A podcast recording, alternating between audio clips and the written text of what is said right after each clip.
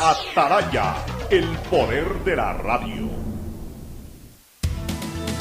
El siguiente en Radio Atalaya es un programa de opinión, categoría O, apto para todo público. La hora del pocho, la hora del pocho se viene con todo en Radio Atalaya. La hora del pocho, la hora del pocho.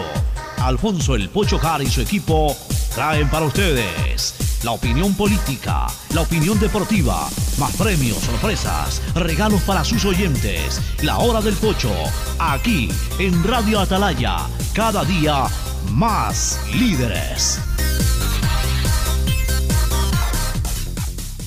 Buenos días, este programa es auspiciado por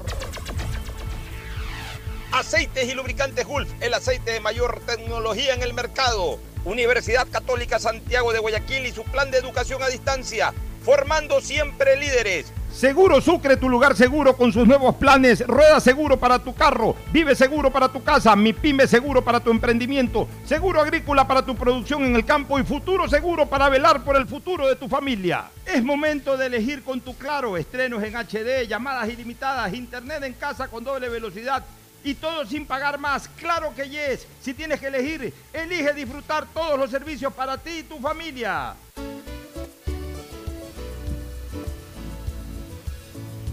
680, sistema de emisoras Atalaya. En su año 77, Atalaya, Guayaquil y el Ecuador una sola cosa son.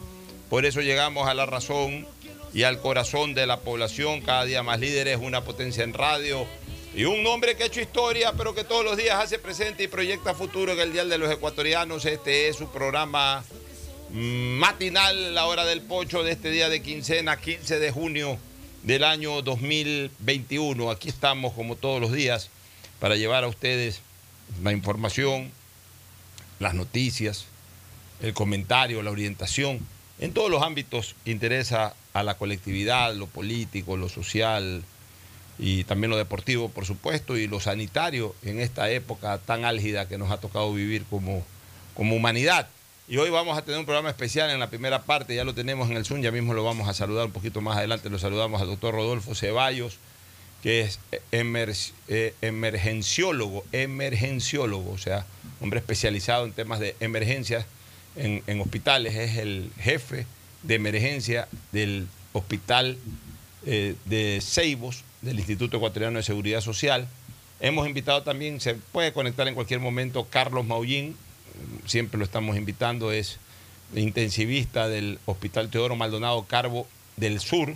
Y hemos invitado también al doctor Leonardo Harp, por supuesto, aparte de primo, un gran médico que eh, ejerce su profesión en la clínica Kennedy Alborada, para que también nos dé un poco el enfoque desde el lado privado, cómo va el tema este del COVID. Hoy vamos a hacer un rastreo del COVID Vamos a monitorear al COVID en la ciudad de Guayaquil, vamos a ver y vamos a conocer cómo está la cosa. Así que eh, presten atención al programa de hoy porque va a ser muy interesante, muy, muy actualizable sobre todo.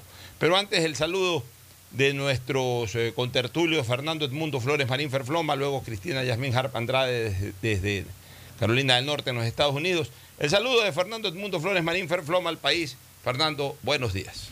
Eh, buenos días con todos, buenos días Cristina, buenos días Pocho. Eh, sí, hoy día tenemos esta ronda de junta de médicos para que nos vayan informando sobre qué es lo que está aconteciendo con el COVID. Y más que en todo sobre esta aparición de esta nueva variante del COVID, esta variante Delta, qué tan dañina, qué tan. que si puede ser más letal que lo que había o simplemente mayor número de contagios, lógicamente que va a producirse mayor número de, de, urgencias en UCIs. Ah, bueno, todo esto nos tendrán que eh, contestar y aclarar eh, los, médicos invitados el día de hoy. Oye, antes de darle el paso a Cristina, eh, ya lo dijimos en el paso, pues lo reiteramos aquí en Hora del Pocho, buena jornada para Richard Carapaz. Quedó en tercer lugar, pero llegando ahí llanta con llanta con el segundo. Sí, con el segundo y, ahí, eh, al menos una bicicleta del que ganó, que Bogacar, que es un monstruo ese tipo, yo creo que Bogacar, es un, deslotado, eh, eh, parece que fuera de otro planeta, ¿no?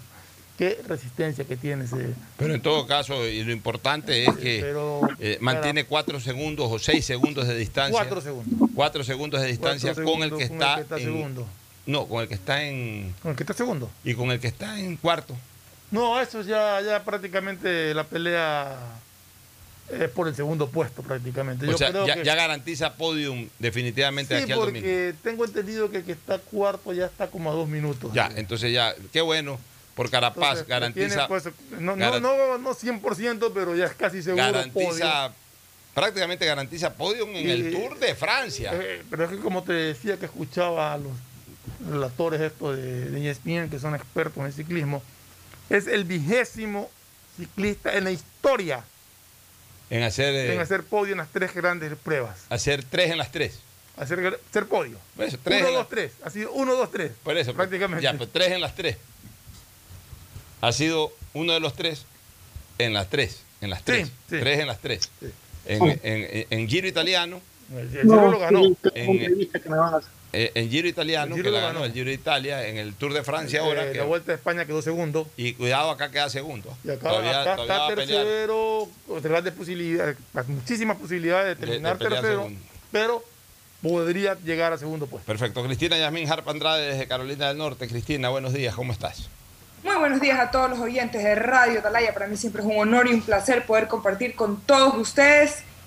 Y bueno, aquí emocionada porque vamos a poder escuchar de expertos y poderles hacer muchas preguntas, inquietudes que tenemos respecto a la vacunación y sobre todo con lo, lo que ha salido ahora en el, en el universo sobre, sobre la vacuna Johnson. Ya, Entonces, eso es una de las cosas que- unas dudas. que vamos a preguntarle también, por supuesto, a los médicos. Ahora sí, entramos a la ronda, a la Junta de Médicos, como se dice. Más tarde seguramente se conectará Leonardo Harp, pero ya tenemos al doctor Rodolfo Ceballos del IES Ceibos y tenemos al doctor Carlos Maullín del IES Sur. Lo que es la facilidad de la tecnología hoy en día, están en, dos polos, ¿no? o en dos puntos distantes, mejor dicho, el uno en el sur oeste, el caso de, o en el sur sur, mejor dicho, no suroeste, en el sur, en el, en el punto sur de la ciudad, eh, Carlos Mollén, y en el oeste, en el oeste de la ciudad, está eh, Rodolfo Ceballos. Ahí están los dos grandes hospitales del Seguro Social en Guayaquil, pero están conectados a través del Zoom del- de la hora del pocho y del sistema de emisoras Atalaya, así que paso a saludarlos. En primer lugar al doctor Rodolfo Ceballos del IES Ceibos. Gracias, mi doctor, por, por estar presente aquí y por contribuir con sus opiniones e informaciones a nuestra audiencia. Buenos días. ¿Cómo está, estimado abogado y a toda la población? Un gusto estar aquí. Muchas gracias por la invitación. Carlitos Mollín, gran amigo de toda la vida y extraordinario médico también intensivista del Teodoro Maldonado. Carlitos, buenos días, ¿cómo estás? Hola Alfonso, hola Jazmín, hola con todos los que están en, en la radio Atalaya y un buenas, buenos días a toda la audiencia. Ya aquí en la radio solamente vamos a estar con Fernando y Cristina, que está, Cristina Yasmín, que está enlazada, y el doctor Rodolfo Ceballos, que tenemos en, en- en los Ceibos conectados. Ahora sí, primero hagamos el rastreo de cómo va la cosa en los hospitales. Comencemos por el hospital de Ceibos, en relación al momento más fuerte de la pandemia este año. Ya olvidémonos del 20, el 20 ya pasó, para desgracia, muchos muertos, fue el inicio de la pandemia, etcétera, no había vacunas. Hoy, y, y sobre todo este año, el 2021, el 2021, cómo está la pandemia en, en relación, por ejemplo, a febrero, a inicios de marzo, que estaba fuerte, si ha bajado, si está ayudando mucho esto, es que la vacunación ahora sí es totalmente masiva, al punto que ayer se han vacunado más de 300 mil personas en Ecuador, o sea, ya estamos en plena fase de vacunación masiva. Eh, no- no- nos gustaría saber cómo están en este momento las UCI y las salas habilitadas del hospital de, de los Ceibos para los enfermos de COVID. Eh, doctor Ceballos. Bueno, en el Hospital del Norte de Guayaquil, Los Ceibos, del IES, eh, nosotros contamos durante el año 2021 ya con atención mixta, es decir, para pacientes COVID y para pacientes con síntomas diferentes al COVID.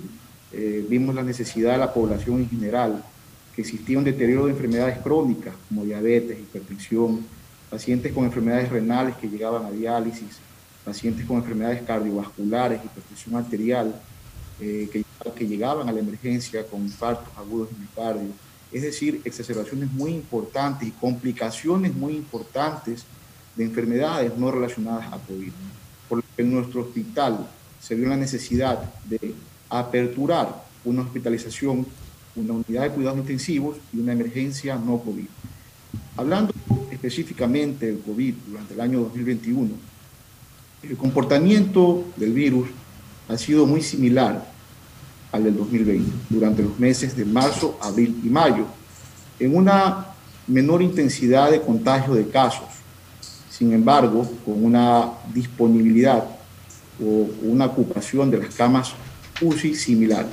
Durante todo este año nosotros nos hemos mantenido con una ocupación de camas UCI por encima del 90%. Los puestos críticos, que son puestos habilitados en el departamento de emergencia para asistencia de pacientes COVID, que pueden reemplazar una cama UCI porque permite un manejo invasivo a los pacientes, permite un manejo hemodinámico, un manejo ventilatorio, ha venido en descenso. El Hospital de los Ceibos cuenta con 16 puestos críticos en la emergencia. Actualmente tenemos una ocupación de tres puestos críticos. Como mencionaba, durante los meses de marzo, abril y mayo, llegamos a tener una ocupación de las áreas críticas, áreas críticas COVID, por encima del 90%. Sin embargo, la hospitalización COVID, en la cual se ingresan casos leves o moderados o algunos casos que ameritan ser observados, antes de dar el alta, eh, nos hemos mantenido actualmente con una disponibilidad alta, por encima del 60% de las 200 camas habilitadas en hospitalización eh, COVID. Sin embargo, en la hospitalización no COVID, donde contamos también con 226 camas para enfermedades diferentes al COVID-19, actualmente nuestra ocupación va por encima del 90%. Entonces, con esta tendencia claramente podemos eh, poner en evidencia que la necesidad actual de las instituciones también radica en la atención de pacientes no COVID, sin bajar la guardia ¿sí? para la atención de pacientes COVID-19. Ahora que la curva epidemiológica ha descendido y que tenemos un periodo que lo puedo denominar como de relativa tranquilidad, relativa, sabemos las nuevas variantes, sabemos los cambios que se pueden suscitar o presentar en estos días, sin embargo, esta relativa tranquilidad es el momento cuando debe de ingresar la vacunación masiva. Y es lo que está ocurriendo en nuestro país. De esta manera evitaremos en los próximos meses, noviembre, diciembre, haciendo una relación epidemiológica, porque siempre es importante correlacionar la forma lineal o transversal de una enfermedad con años anteriores, evitar repuntes. Y asimismo, el próximo año evitar un, tercer gran repunte para el sector salud, que obviamente eh, se ve contemplado o se ve perjudicado a nivel nacional desde todos los ámbitos, no solamente salud. Esto en relación al estado actual del COVID en el hospital de los Seis. Muy bien, este, mi doctor Ceballos, la misma pregunta, el mismo eh, monitoreo hacemos ahora con el Hospital del Sur, con el Teodoro Maldonado Carbo y quién mejor que Carlos Maullín para explicarnos un poco sobre el tema. Adelante, Carlos, buenos días. Sí, este, un saludo al doctor Zambrano y a Fernando también. Eh, saludos. Con respecto a la situación del hospital Teodoro Maldonado Carlos, eh, compartimos algunas de las opiniones dadas por el doctor Zambrano en relación. Ceballos, doctor Ceballos, doctor Ceballos. Doctor Ceballos, perdón, perdón, doctor. en relación a que el la curva epidemiológica se mantiene en una relativa tranquilidad. Nosotros hemos observado la segunda mitad del mes de junio y lo que va de julio, el número de pacientes que acuden a atenciones para determinar si tiene o no tiene sintomatología COVID-19 es notablemente más bajo. El número de ingresos de pacientes COVID a áreas de hospitalizaciones también con lo que nos permite tener de las áreas asignadas a hospitalización COVID unas camas disponibles en la actualidad que pueden llegar igual al 60-70% de estas camas. de la disponibilidad de camas UCI creadas también, extendiendo las camas UCI que normalmente eran casi 30 camas a cerca de 50 camas de tipo UCI para atender pacientes COVID, nosotros también tenemos ahora disponibilidad para que en caso de ameritar algún paciente ese ingreso, pues tenga la oportunidad de tener este tipo de atención. Y también el descenso de la mortalidad, porque eso es, lineal, ¿no? Si tenemos menos ingresos, menos ingresos a hospitalización, menos ingresos a UCI, menos mortalidad. De tal manera que efectivamente nuestra, nuestra curva se mantiene estable y en expectativa. Igual nos mantenemos eh, preparados en caso de existir la probabilidad de, de algún repunte. Creemos también, igual que la opinión del doctor, que el hecho de que estemos vacunando, y la opinión suya, este, Alfonso, que estemos vacunando de manera masiva, va a permitir este, que esas curvas que normalmente podían haber un repunte eh, con respecto al año pasado, que no había la vacuna, vamos a ver quizás un aplanamiento importante. Es lo que esperamos, es lo que deseamos. Y este, estamos siempre pendientes a cualquier aumento para tomar las medidas correspondientes y tratar de que ese impacto de aumento no sea tan elevado como en ocasiones anteriores. Muy bien, vamos ahora sí a abrir una ronda de de preguntas tanto de Fernando como de Cristina, pero en términos generales y la conclusión a este primer monitoreo es que definitivamente ha bajado la intensidad de, pacientes que acuden a estos hospitales, especialmente en, zonas críticas del hospital. Igual sigue yendo mucha gente al hospital y, terminan siendo ingresados eh, con sintomatología leve o moderada, pero al menos la grave, que es la que más preocupa, la, la UCI y todo eso, eh, ha bajado la intensidad y hay suficientemente disponibles las camas, o sea que la situación no es grave. Y, por supuesto, mientras más se vacune la gente, eh, mejor va a estar eh, desarrollado el control en este tipo de cosas. Y, viendo estos dos doctores, este, Fernando y Cristina, se me vino a la mente, en este instante, se me vino a la mente el año 2020. Porque ahorita ya obviamente se los ve un poquito más relajados, porque ya, ya estamos en plena vacunación, estamos ya, ya, ya directamente la ciudadanía es la que confronta con el virus. La ciudadanía, el Estado con las vacunas. En los, en los, eh, en los eh, vacunarios estos que se llaman, este, con los vacunatorios, la gente que pone las vacunas. El ciudadano mismo ya va, acude, se vacuna. El irresponsable que no lo quiere hacer, o como leí ahí en un Twitter, que porque llegó un grupo de gente ahí y le dijeron que era Sinovac, se fueron a su casa, ya ese es el problema de ellos.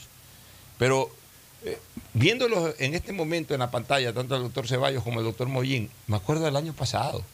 Esta gente se fajó solita, sin conocer al enemigo, sin vacuna, sin vacuna a ellos, sin vacuna a la gente, sin conocer al enemigo, a punta de ir tanteando ahí con una cantidad impresionante de, enfermos que llegaban uno atrás de otro y morían uno atrás del otro, ahí estaban dando batalla. Estos son, ahí es cuando uno los ve y dice, estos han sido verdaderos guerreros de, de mil y un batallas, mi querido Ferfloma.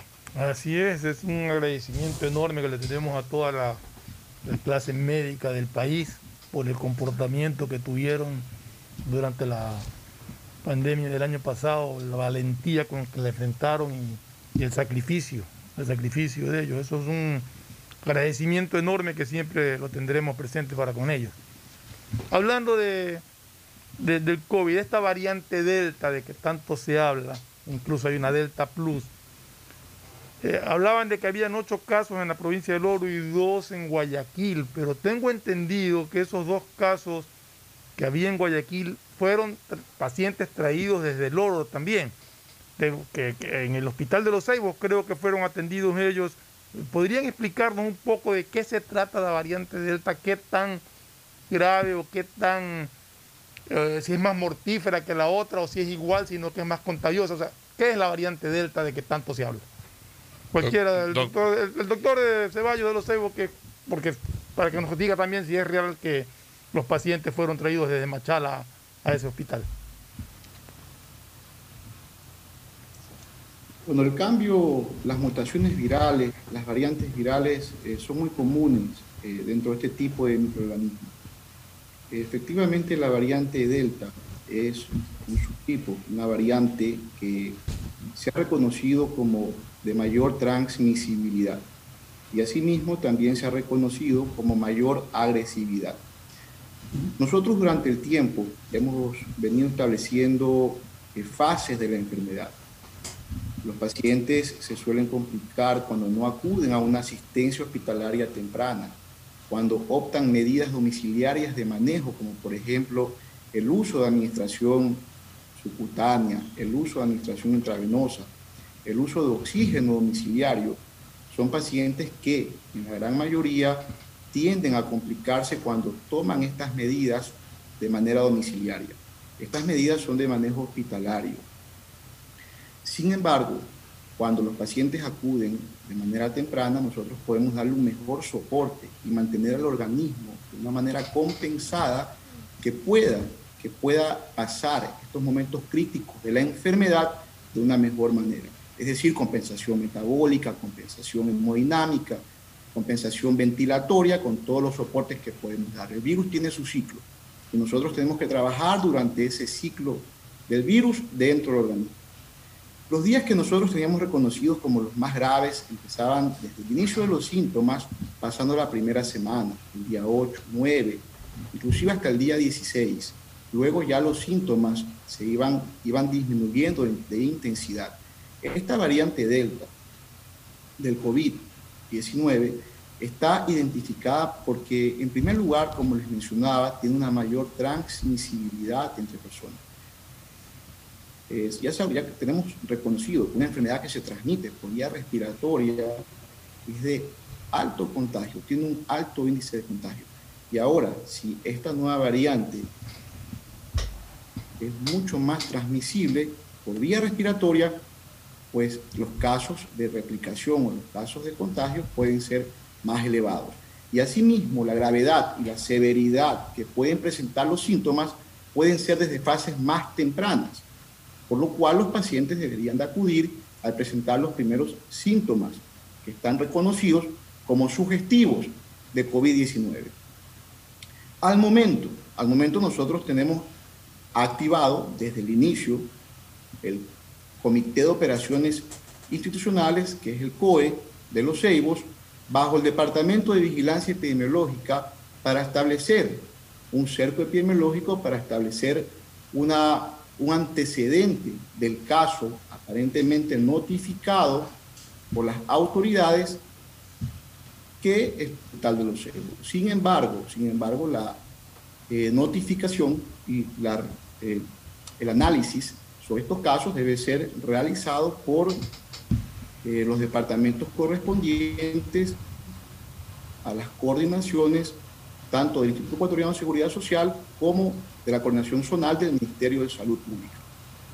Esto con respecto a esta variante Delta del COVID-19. ¿Alguna, ¿Alguna pregunta, Cristina, para el doctor Carlos Mollín, por ejemplo? Sí, eh, mi consulta es algo que yo estaba escuchando bastante y que, bueno, con, con, Alfonso lo hemos estado debatiendo. Bueno, antes que nada, muchísimas gracias por participar en esta mesa y poder informarles a los guayaquileños un poquito más sobre la pandemia, sobre lo que está pasando con el COVID. Pero eh, mi pregunta específica es, eh, ¿es verdad que hay personas que no que se vacunen ver, porque tienen condiciones médicas. Repite la pregunta, repite la pregunta porque se perdió un poquito la señal, por favor. Ah, perdón. Eh, la pregunta es si es correcto que hay un grupo de personas que no pueden acceder a la vacuna porque tienen condiciones médicas que le prohíben o que es, mejor dicho, que es menos recomendable que se, que se, que se vacune. Carlos. Bien, Primero quiero referirme y agradecer las palabras de Fernando Flores cuando felicita al equipo médico que atendió la pandemia en, desde su inicio. Quisiera extender pues también ese, ese, esas felicitaciones realmente a las licenciadas, a los auxiliares, a los terapistas respiratorios, a los laboratoristas, a los camilleros, a todos en conjunto que se batió también eh, junto a los médicos para tratar de sacar esto adelante. Gracias Fernando por esas palabras para todo el equipo tiene por qué trabajó. En, en cuanto a la pregunta, eh, si hay condiciones especiales quienes pueden o no deben vacunarse, solamente se ha determinado que los pacientes que pudiesen tener antecedentes de alergias graves puede ser un, un, una contraindicación o hay que tener mucha precaución de ponerle la vacuna o no. De allí nosotros estamos recomendando que aquellos que tienen condiciones de enfermedades preestablecidas sean pues los que con prioridad deben estar vacunados, porque estas personas, ya lo ha demostrado la misma curva epidémica, que cuando se infectan son las que mayor hospitalización, mayor UCI y mayor mortalidad tienen. De tal manera que este, no existe ninguna contraindicación en cuanto a enfermedades que el paciente tenga restringir el uso de la vacuna. Más sí en cuanto a alergia, porque en algunos se han reportado, aunque muy pocos casos, de reacciones severas adversas, pero no tanto quizás al, al, al, al, virus que se ponga o a la partícula que se ponga para poder este, darle inmunidad, sino más bien a todo lo que la inyección contiene como coadyuvante de la misma. De allí que eso, este, Jamín, es es, la respuesta a, su pregunta. Y, quisiera también... Eh, déjame sobre, para preguntar algo sobre esto mismo. Las, las, las, personas, las mujeres que están embarazadas, sabemos que se pueden vacunar, pero una, una, una señora recién embarazada, o sea, su primer, una, dos, tres semanas de gestación, ¿puede vacunarse o tiene que esperar algún periodo de espera? No existe evidencia científica si se vacuna en el segundo trimestre del embarazo puede eh, eh, ser más favorable que si se vacuna desde el primer trimestre. Por lo tanto, la indicación es que si el paciente eh, tiene la posibilidad de vacunarse estando embarazada, lo haga desde cualquier momento de su embarazo. No, no hay datos que digan que existe peligro si, si esto ocurre en lo que llamamos periodos de embriogénesis o primer trimestre del embarazo. Bueno, yo ahí creo que está más que clara la respuesta de ambos. No hay excusa para no vacunarse. No hay excusa. Hoy día me he molestado, ya me molesto, pues ya, mejor dicho, me molesto y me tengo, al mismo tiempo que me toma molestarme también de, dejar la molestia, ¿no? No queda más. Pero he puesto un Twitter porque he leído a una chica, Edith, Edith Iturralde se llama eh, la, chica que puso el tweet, que puso lo siguiente. Ayer en la jornada de vacunación tuvimos algunas deserciones por tratarse de Sinovac, que rápidamente fueron cubiertas por quien sí quería vacunarse a toda costa. Incluso el, el del Uber Eats, que llegó ese rato, lo logró, saltaba de la emoción. O sea, ¿cómo puede haber gente que a estas alturas, sabiendo de que necesitamos vacunarnos, eh, eh, si, no es, si no es Pfizer, entonces no me vacuno, si no es eh, por ahí máximo tolerarán otra parte de Pfizer. Es vacuna, es vacuna. Eh, nadie, se está vacunando todo el país con Sinovac y nadie se está muriendo por vacunarse con Sinovac. Tampoco sabemos si nos vamos a morir por vacunarnos con Pfizer.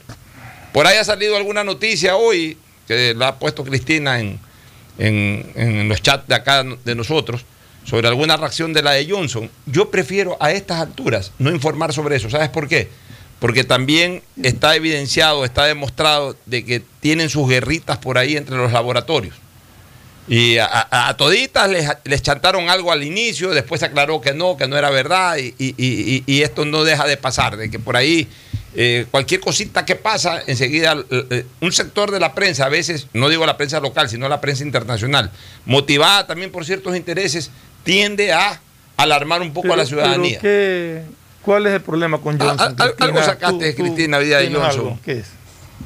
Sí, bueno, la verdad, eh, de lo que, lo que están diciendo es que parece que la Johnson eh, tiene un efecto secundario, la verdad no profundicé en el, en el, tema mucho, pero dice que el, titular dice Estados Unidos advierte de un nuevo efecto que tiene la vacuna Johnson. Un tema eh, neurológico. Ah, que te da Entonces aquí dice, el, FDA avisó el posible vínculo con una rara enfermedad neurológica eh, relacionada con 100 casos de casi 13 millones de personas que se vacunaron. O sea, 13 millones, 100 casos. 13 millones, 100 casos. O sea, eh, eh, en 13 millones el 10% es 130 mil, el 1% es 13 mil, el 0.1% es 1.300, el 0.001% es 130.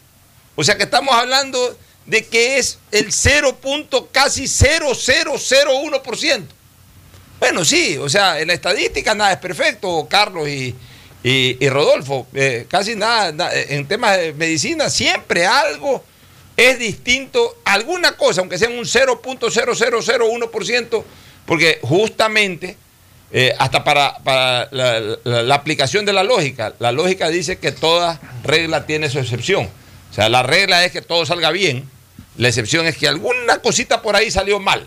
Porque si no fuera perfecto, y la perfección solamente estaba en el reino de los cielos. En, la tierra nada puede ser 100% perfecto.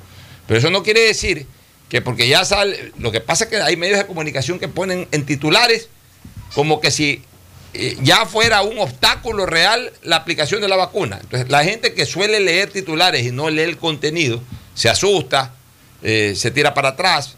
¿Qué, qué daño que a veces el sensacionalismo le hace incluso ahora a la salud pública. Pero bueno, quiero agradecerles. Quiero hacer una última pregunta. Esto de la variante Delta, que se dice que su origen fue en la India, creo que es que dicen que fue el origen. Se dice eso porque allá la descubrieron, pero es una variante que puede generarse en cualquier organismo de cualquier ser humano en cualquier parte del mundo.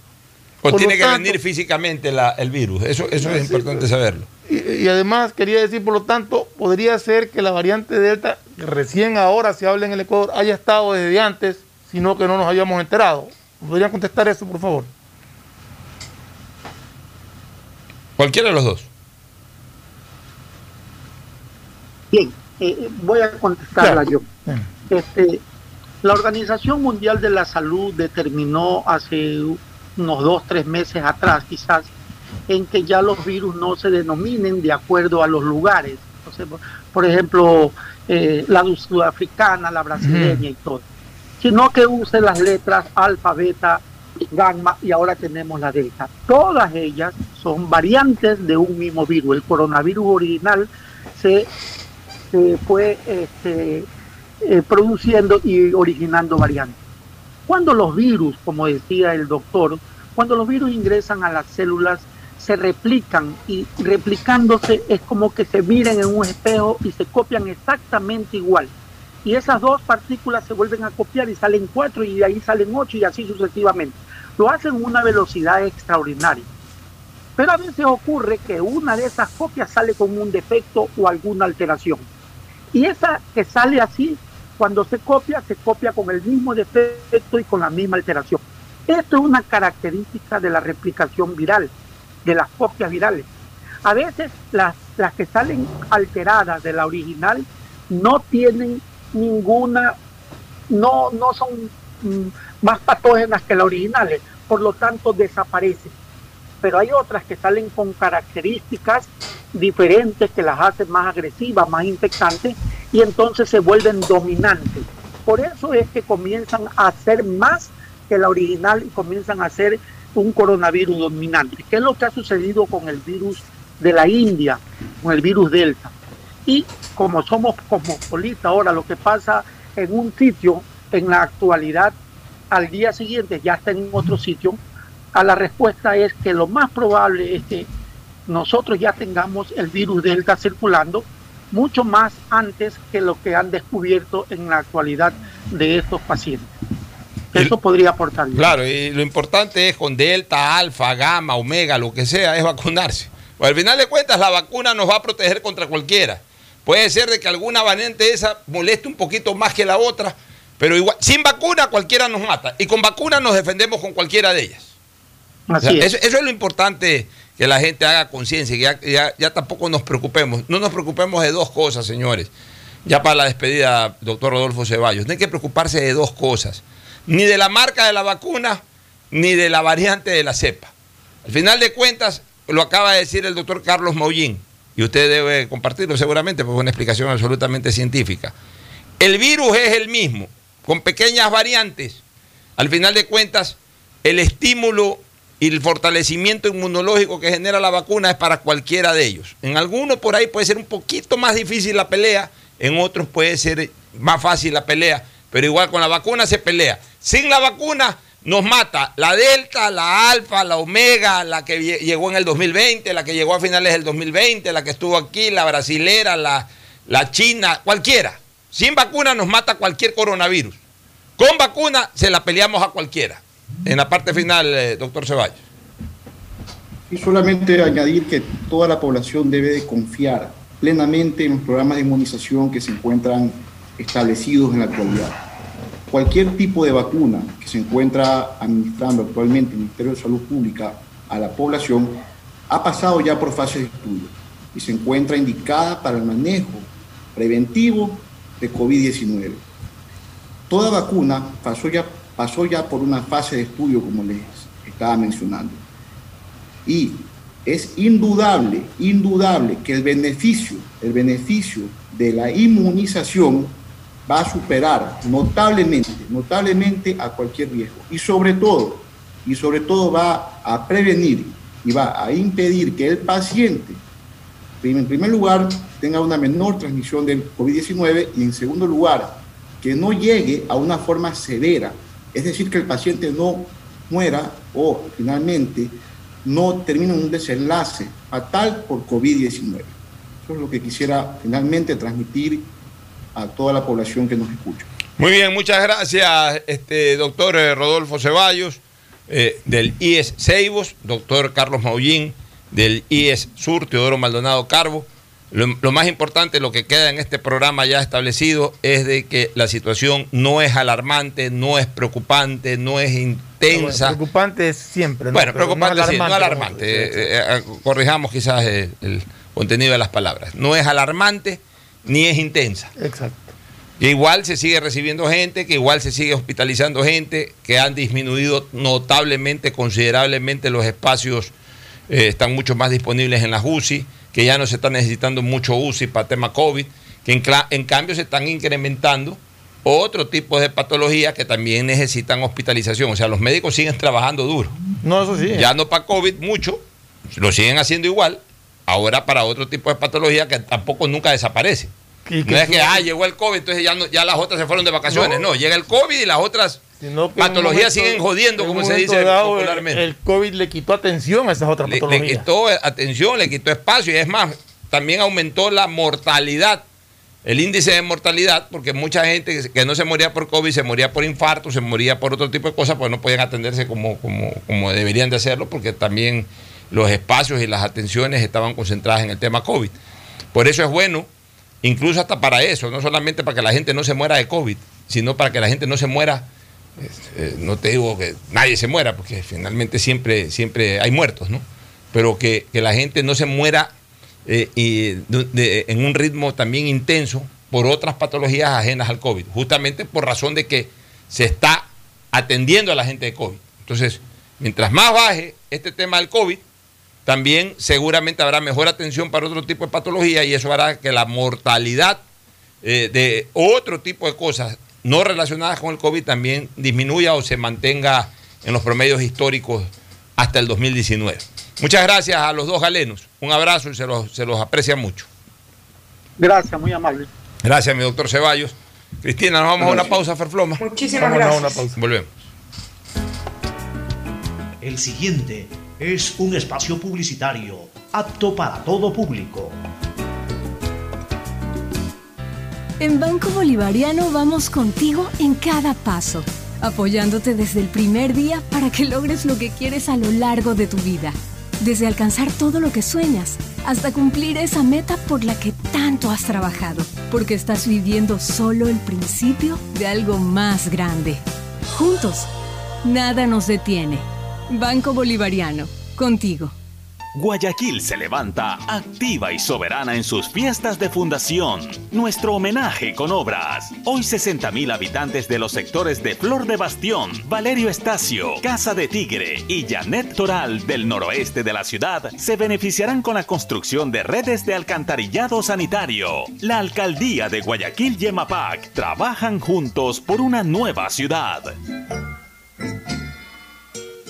el sistema de emisoras Atalaya, aportando con la cultura, tradiciones y música. presenta Guayaquil, identidad, diversidad y desarrollo. Con el gentil auspicio de la Empresa Municipal de Agua Potable y Alcantarillado de Guayaquil, en coordinación con el municipio de Guayaquil, regulando Interagua. Con la fundación de Guayaquil se consolidó la conquista española en los actuales territorios de la costa ecuatoriana. La ciudad se fundó en diferentes lugares y en medio de conflictos con poblares nativos. Fue así como quedó fundada la ciudad bajo el nombre de Santiago de Guayaquil. Con el gentil auspicio de la Empresa Municipal de Agua Potable y Alcantarillado de Guayaquil, en coordinación con el municipio de Guayaquil, regulando Interagua. El proceso de fundación de la ciudad se dio entre los años 1534 y 1547. Existen varias versiones sobre este importante acontecimiento, pero la fecha en que se conmemora la fundación de Guayaquil es el 25 de julio de 1538. La fundación inició con el nombre de Santiago de Quito, pero años después fue llamada Santiago de Guayaquil como se lo conoce hasta la actualidad. El sistema de emisoras Atalaya aportando con la cultura, tradiciones y música de la perla del Pacífico. Presentó Guayaquil, identidad, diversidad y desarrollo. Nada ni nadie detiene el progreso de Guayaquil. Avanzamos con obras para mitigación de los efectos de la estación invernal con la implementación de válvulas para el control de mareas y la mejora de la infraestructura existente para la evacuación de aguas lluvias en sectores como Urdesa, Kennedy, Alborada y en sectores aledaños a la Casuarina, beneficiando a más de 300.000 habitantes. La alcaldía de Guayaquil y EMAPAC trabajan juntos por una nueva ciudad. Guayaquil crece y su nuevo polo de desarrollo está en la vía a la costa. No tienes idea cómo se han transformado comunidades enteras cuidando el medio ambiente, sobre todo con nuevas plantas de tratamiento de aguas servidas, mejorando la salud con plantas de agua potable, la calidad de vida con parques, canchas deportivas y reactivando el comercio con nuevos caminos. Esta es una transformación sostenible en el tiempo que busca crear nuevas oportunidades para las futuras generaciones de guayaquileños. La vía a la costa renace en la nueva ciudad con la autoridad aeroportuaria y alcaldía de Guayaquil. Detrás de cada profesional hay una gran historia. Aprende, experimenta y crea la tuya. Estudia a distancia en la Universidad Católica Santiago de Guayaquil. Contamos con las carreras de marketing, administración de empresa, emprendimiento e innovación social, turismo, contabilidad y auditoría, trabajo social y derecho. Sistema de educación a distancia de la Universidad Católica Santiago de Guayaquil, formando líderes siempre. Disfruta tu familia seguro y sin miedo. Conoce Mi Seguro, cuyos beneficios te brindarán la tranquilidad de tener la mejor cobertura de accidentes personales en todo momento.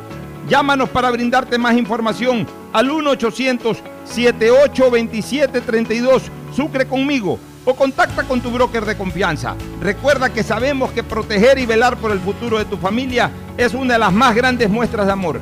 Pensando en ello, te presentamos Futuro Seguro, donde en todo momento seremos incondicionales contigo y los tuyos.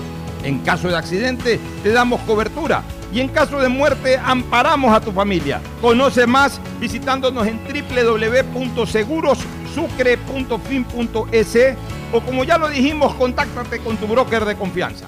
Si tuvieras que elegir, ¿qué elegirías? ¿Estrenos en HD? Claro que yes. ¿Llamadas ilimitadas? Claro que yes. ¿Internet en casa con doble velocidad? Claro que yes. ¿Todo sin pagar más? Claro que yes. Si tienes que elegir, elige disfrutar todos los servicios para ti y tu familia. Contrátalos ahora con doble velocidad y ofertas exclusivas para clientes Claro desde 36 dólares con 40 centavos llamando al 500 500 o en El mejor momento en mi casa es cuando comemos, porque estamos todos juntos, nos contamos todo y nos reímos mucho. Hay conversaciones alegres y a veces tristes, pero en la mesa todo es mejor. Aunque muchas veces no sabemos cómo completar para el mercado, ahí vamos. Siempre compartimos un platito, así sea un arroz con huevo. Esa comidita nos llena el corazón. El municipio de Guayaquil, mediante su plan de entrega de kit de alimento puerta a puerta, ha venido ayudando a más de 1.500.000 familias. Cuidar de ti es proteger la vida, porque tu bienestar es primero. Alcaldía de Guayaquil. Hay sonidos que es mejor nunca tener que escuchar. Porque cada motor es diferente.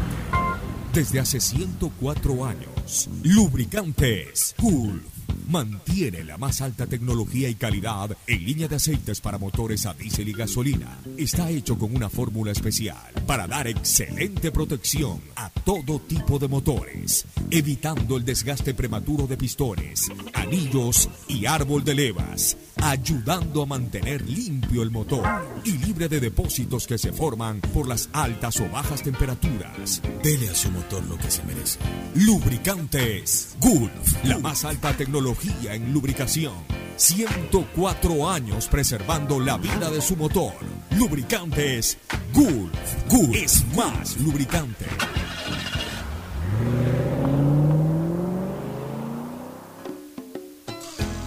Fin del espacio publicitario.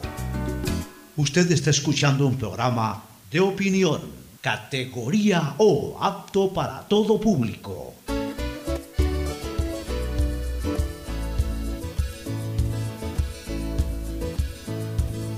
Camino sobre tu piel morena y siento tu latido. Y miro todo lo bueno que los dos hemos vivido. Te digo, solo hay razones para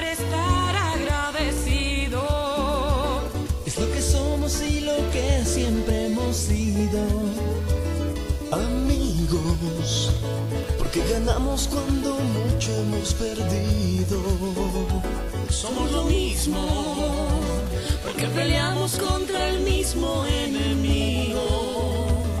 Yo sigo hasta el final y tú siempre estás conmigo. Hemos caído. Muy bien, entramos de lleno a, a otros temas. Este, bueno, para terminar esto, la vacuna. Ayer llegaron más vacunas. Ayer el presidente Guillermo Lazo eh, ha señalado que un nuevo récord ya se pasó la barrera de los 300 mil. 315 mil, si no me equivoco, fueron las personas que se vacunaron el día de ayer. Claro, es que ya en este momento también eh, eh, se está incorporando a la vacunación una masa poblacional mu- mucho más grande, ¿no? la de gente de 40 años, la gente de 30 años. Obviamente es una masa mayor a la de los 60, 70, incluso hasta de los propios cincuentones. Eh, muchos de los que nacieron con generacionales míos incluso ya, ya han muerto. En cambio, personas de 20, 30, 40 años, no digo que no, no se ha muerto nadie, pero, pero en todo caso, obviamente están más jóvenes, entonces también esa masa está más viva, está más activa. Y, eso hace de que en la medida en que ya comiencen a vacunarse personas de 40, de 30 años, va a aumentar considerablemente. Mira tú, la prueba es que día a día se está vacunando más gente. Eh, hace la primera vez que habló de un récord el presidente de la República era por 170, por ahí. Después eh, se emocionó con los 220 y algo. Después se recontraemocionó con los 250. Y ahora ya está hablando de 315 mil personas que se han vacunado el día de ayer.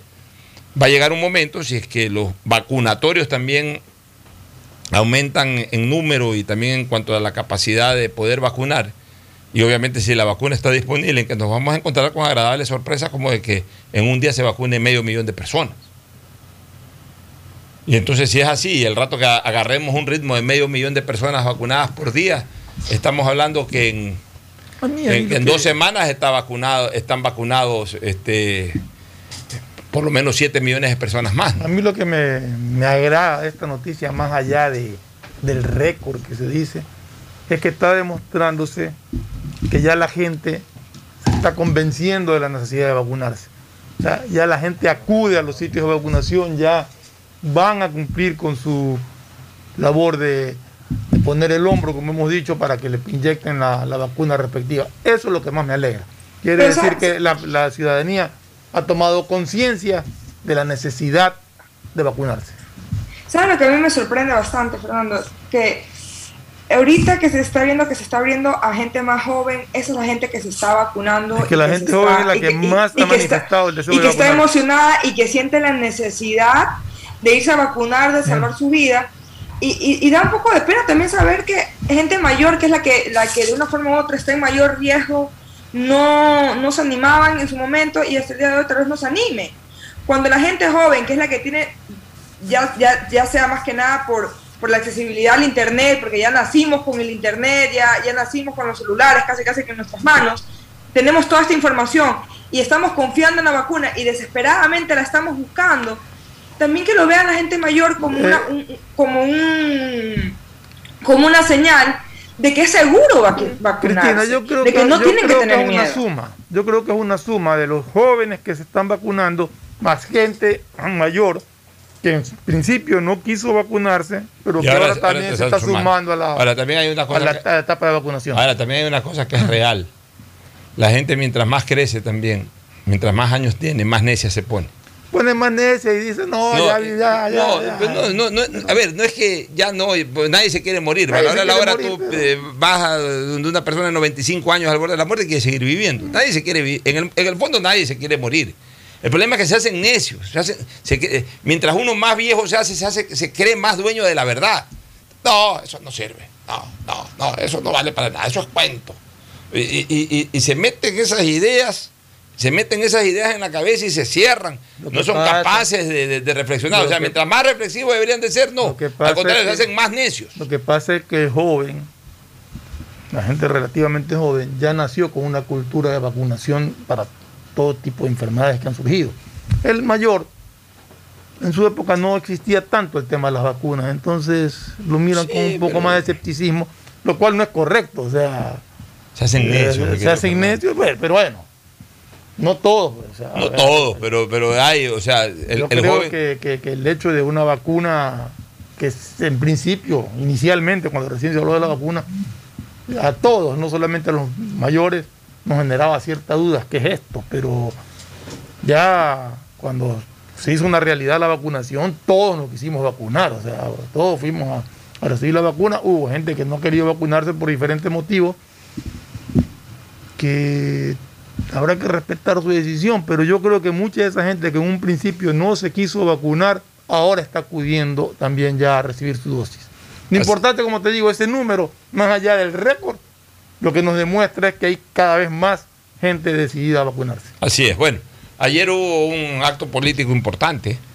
Renunció el ministro Monge y asumió la cartera de gobierno, Ministerio de Gobierno, que también se llama Ministerio del Interior, la señora Alexandra Vela. ¿Quién es la señora Alexandra Vela? La señora Alexandra Vela yo la recuerdo como Muy una importante... Sí, pero a ver, relativamente conocida. ¿Por qué? Porque hace muchos años que dejó de hacer política, pero ella fue un, eh, una protagonista de la vida política en el gobierno de Maguat. En el gobierno de Maguat. Ya venía, creo, e- ella tiene una esencia muy demócrata cristiana. O sea, ella es una que persona... fue la fundadora de la Eh, democracia po- no sé de si fue fundadora, popular. pero eh, ella de- debió haber sido todavía muy joven en el gobierno de Osvaldo Hurtado, pero era, es muy vinculada a Osvaldo Hurtado. Sí. Si no me equivoco, ella, ella creo que era secretaria de despacho en la época de Osvaldo Hurtado. O sea, no me digas exactamente qué cargo tenía. gabinete, me parece. que Pero era algo, algo, Algo no, no, no, no, un- no un papel o un rol protagónico en el gobierno de Osvaldo Hurtado, pero sí era una persona eh, cercana y que trabajaba en el despacho de Osvaldo Hurtado. Era del grupo de Andrés Crespo Reinberg, del grupo en su momento de Ramiro Rivera. Sé que, sé. Ramiro Rivera está muy distanciado de Osvaldo Hurtado ahora, obviamente del propio Osvaldo Hurtado. Juan José Pons también participaba de ese grupo o no? Sí, sí, Pons, Pons no era tan vinculado en la época de Osvaldo Hurtado, no era tan vinculado. Pons se vinculó Ya, después, Pons después, vinculó cuando ya apareció Maguat. Ya. Ponce es más congeneracional de Maguat. Eso sí, O sea, claro. más- arrancó con Maguat. De hecho, el- la primera vez que se lanzó Maguat, el 88 a la presidencia de la República, el candidato a la vicepresidencia fue el Gordo Ponce. Fue Juan José. Hoy nuestro compañero acá en el sistema de emisoras Atalaya. Forma parte del panel de Atalaya de los días lunes, de punto de vista. Este, más es de, de este grupo, de Andrés Crespo. Y por ahí yo creo que hubo mucha vinculación con Guillermo Lazo. eh, Una persona muy cercana al presidente Lazo mientras vivió y mientras estuvo en goce de buena salud fue precisamente Andrés Crespo Reinberg, ¿no? Después, pues obviamente eh, Guillermo Lazo siempre lo, visitaba y todo, pues ya, ya Andrés Crespo estaba muy enfermo y, digamos, mentalmente ya no podía responder a un problema muy serio, un accidente, un golpe muy fuerte en la cabeza que prácticamente lo, lo desconectó del mundo, entonces ya era un poco más complicado. Pero este, de ese grupo era Alexandra Vela. Eh, de ese grupo era este, Alexandra. Vamos a ir a una pequeña pausa y vamos a crear un Zoom paralelo. Vamos a ir a una pequeña pausa y de inmediato retornamos para, para avanzar con este tema. Vamos a una recomendación comercial. Auspician este programa. Aceites y lubricantes Gulf, el aceite de mayor tecnología en el mercado. Acaricia el motor de tu vehículo para que funcione como un verdadero Fórmula 1 con aceites y lubricantes Gulf. ¿Quieres estudiar, tener flexibilidad horaria y escoger tu futuro? En la Universidad Católica Santiago de Guayaquil trabajamos para el progreso en educación, ofreciendo cada día la mejor calidad y para ello estamos a un clic de distancia. Escoge la carrera de tu vocación. Puede ser marketing, administración de empresas, emprendimiento e innovación social, turismo, contabilidad y auditoría, trabajo social y también derecho. Consulta en nuestra página web mayor información y esquemas de admisión. Universidad Católica Santiago de Guayaquil, formando siempre líderes. En Seguro Sucre, tu lugar seguro con sus nuevos planes Rueda Seguro, un seguro vehicular al alcance de todos. Vive Seguro, donde puedes asegurar tu patrimonio anticipándote a cualquier eventualidad. Futuro Seguro, en caso de accidentes te damos cobertura y en caso de muerte amparamos a tu familia. Seguro Agrícola cuenta con una amplia cobertura en la pérdida causada por eventos climáticos y biológicos, así como Mi Pyme Seguro, un seguro exclusivo para tu emprendimiento con una amplia y flexible cobertura a la medida de tus requerimientos. Seguro Sucre, tu lugar seguro. Contáctanos al 1-800 Sucre conmigo, 782732. Si tuvieras que elegir, ¿qué elegirías? ¿Estrenos en HD? Claro que yes. ¿Llamadas ilimitadas? Claro que yes. ¿Internet en casa con doble velocidad? Claro que yes. ¿Todo sin pagar más? Claro que yes. Si tienes que elegir, elige disfrutar todos los servicios para ti y tu familia. Contrátalos ahora con doble velocidad y ofertas exclusivas para clientes Claro desde 36 dólares con 40 llamando al 500 500 500 500 o en claro.com.es.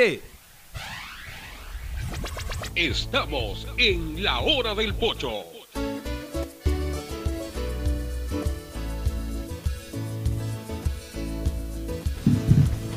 Camino sobre tu piel morena y siento tu latido.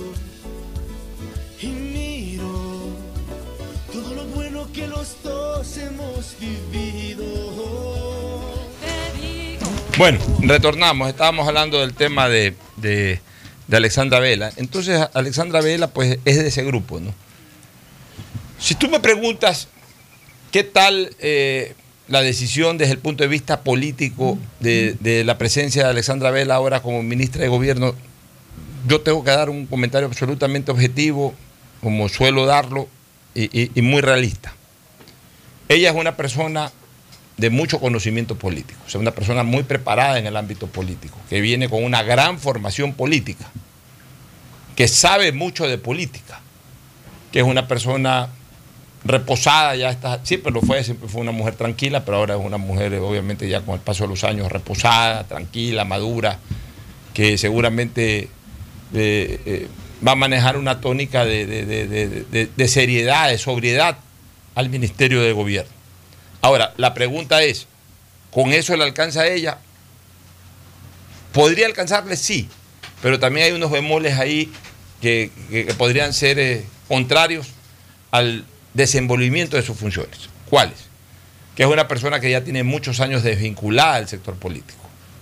De lo que yo entiendo, ella desde hace muchísimos años incluso estaba residiendo en la península de Santa Elena, según me he enterado. Es decir, desconectada totalmente de la política. Ella fue una política de finales del siglo XX. Desconectada del activismo político. Del porque activismo yo creo político. que la política siempre de- está. del activismo, del activismo político. O sea, ella, ella fue una persona eh, muy, muy, muy protagónica a finales del siglo XX. Pero a finales del siglo XX habían otros políticos, habían otros esquemas, eran otros los líderes políticos de ese momento. O sea, eh, eh, se desconectó de alguna manera. Ahora eh, es otro estilo de gente la que está haciendo política en la Asamblea, eh, otras generaciones incluso las que están asumiendo protagonismo político. Entonces, eso por un lado. Por otro lado, el Ministerio del Interior, lamentablemente, es el que también tiene que eh, relacionarse directamente con el tema de seguridad ciudadana. O sea, si fuera solamente el Ministerio de Gobierno un- un- una entidad 100% política, yo te diría, bueno, tiene experiencia política, lo de acá lo puede controlar con su experiencia política, es verdad, han cambiado las generaciones y todo, pero al final de cuentas todo es lo mismo y con experiencia política más sabe el diablo por viejo que por diablo, no le estoy diciendo ni que es diablo ni que es vieja, pero simplemente usando el- el viejo adagio popular, más sabe el diablo por viejo que por diablo, es como para eh, es, un, es un adagio que fortalece la experiencia. experiencia en la persona.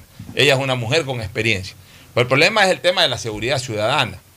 El tema de la seguridad ciudadana, en donde hoy se necesita más que nunca energía, fuerza. Eh, y en ese sentido, eh, no sé si ella sea la persona que pueda liderar eh, esta lucha, porque indiscutiblemente también el problema de la inseguridad ciudadana de hace 22 años o hace 23 años no es la misma de ahora. En esa época no había el narcotráfico como hay ahora. En esa época no había la violencia como hay ahora. En esa época los problemas en las cárceles no eran como son ahora.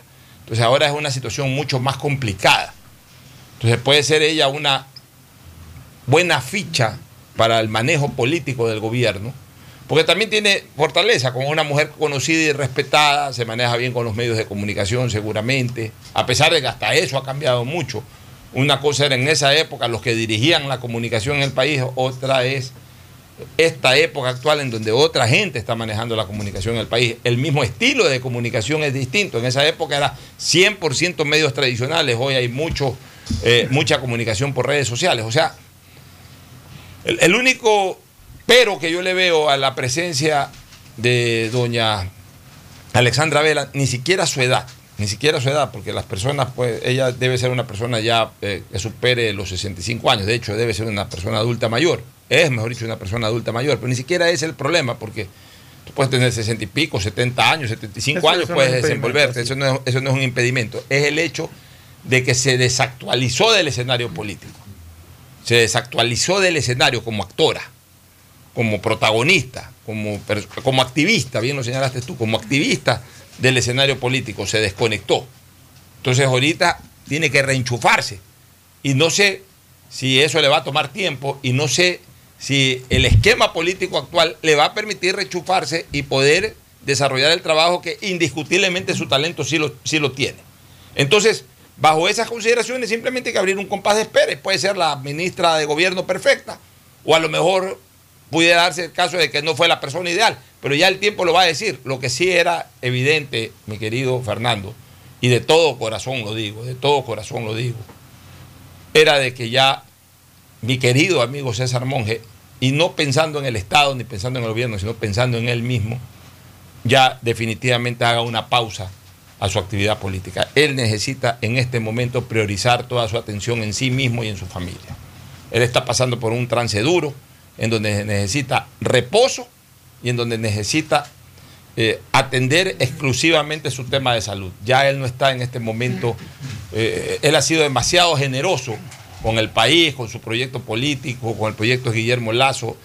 Prácticamente ha dejado, está dejando su vida en, eso. Y por eso Guillermo Lazo ayer con mucho sentimiento lo, lo- despidió. O sea, lo despidió una vez que él presentó la renuncia, que decidió alejarse, pero lo, lo hizo con mucho sentimiento el presidente porque, porque lo quiere de verdad, porque este es un hombre que, que lo ha apoyado in- in- eh, eh, incondicionalmente. Desde que Guillermo Lazo decidió desde que, ingresar se a la política. desde que se recogió la primera firma, Desde- creo, la recogió, eh, eh, eh, eh, ¿cómo se llama? César Monge. Pero en este momento, ya en lo personal, en lo humano, este es un momento que ya César se lo debe exclusivamente a sí mismo y a su familia. Y entonces es correcto lo que ha hecho César Monge. Él ya no podía seguir, ya indistintamente de que si podía servir con eficiencia o no al país desde ese cargo. Por último, si fuera una cosa que no, no necesitara de tiempo completo atenderse para sí mismo, eh, hace una pausa, una licencia, se va a tratar, queda un viceministro, queda una persona. Pero él necesita en este momento el tiempo completo para él, para atender su salud, relajadamente, sin estrés, sin nada. Esa malhadada enfermedad llamada cáncer tiene como principal eh, eh, aliado el estrés. Y lo que más da la política es estrés. Entonces, él necesitaba ya hacer un reposo. Viene haciendo una campaña electoral. Y antes de la campaña electoral venía también, eh, son años, años enteros dedicados a esto. Entonces, él necesita un descanso para at- atender su cuerpo, atender su salud y atender a su familia. Que yo estoy convencido que con la ayuda de Dios, y con su fortaleza física y espiritual, él puede salir adelante, él puede, no sé si vencer esa enfermedad, pero avanzar un poco más, estar un poco más con los suyos, estar un poco más en, pie de lucha a título personal. Pero sí, si seguía concentrando buena parte de su tiempo al tema político, eh, ahí sí se iba a consumir mucho más rápido y, y ahí sí eh, posiblemente eh, el desenlace que no queremos se, se pudo haber dado también mucho más rápido. Entonces, eh, a buena hora que se ha tomado esta decisión por parte de César, que la ha respetado el presidente de la República y que se le ha dado prioridad especialmente al César monje humano y no al César monje político. que no solamente es tiempo, es energía, te quita las energías, las pocas que te, que te quedan todavía de, para pelear contra esa enfermedad, te las consume el, el estar inmerso en, en estas cuestiones de, tan delicadas como, como un ministerio de gobierno. Eh, ojalá eh, esta, esta pausa ayude a César Monge a, a seguir en su pelea, a seguir en esa lucha tan importante que es por, por permanecer al lado de los suyos, por recuperarse en su salud. En cuanto a lo de Alexandra Vela, creo que es una persona que, que, que tiene por experiencia la capacidad para manejar bien sobre todo la parte política del Ministerio de Gobierno. La única inquietud es justamente la que tú mencionaste de la seguridad ciudadana, de la lucha que tiene que tener contra toda esta plaga que es eh, el narcotráfico, los sicariatos y toda esta inseguridad que, que tiene ahorita, eh, lamentablemente nos tiene eh, totalmente devastado al país. No sé las intenciones de, cómo se va a manejar esto. Aquí se ha sugerido que se lo haga a través de una asesoría internacional. No sé qué, planes tenga el gobierno, pero creo que Alexandra Vela tiene la interés, la capacidad y la experiencia suficiente. Quizás, como tú bien mencionas, inactivismo político es la única cosa que le podría estar jugando en contra a Alexandra Vela, pero por lo demás creo que reúne condiciones para ser un excelente ministro. Vamos a ver y hacer la pausa del tiempo para saber exactamente cuál es la respuesta de ella. ¿no? ¿Algún comentario, Cristina? Bueno, más, na- más nada de- deseándole la mejor de la suerte a la nueva ministra, porque la suerte de ella, el, el éxito de ella es el éxito del Ecuador, y bueno, eh, que Dios la ilumine en este nuevo, en este nuevo reto y que la llene de sabiduría para poder manejar y poder llevar al Ecuador de una forma u otra a un mejor puerto. Y a César Monger también deseándole la mejor de las suertes.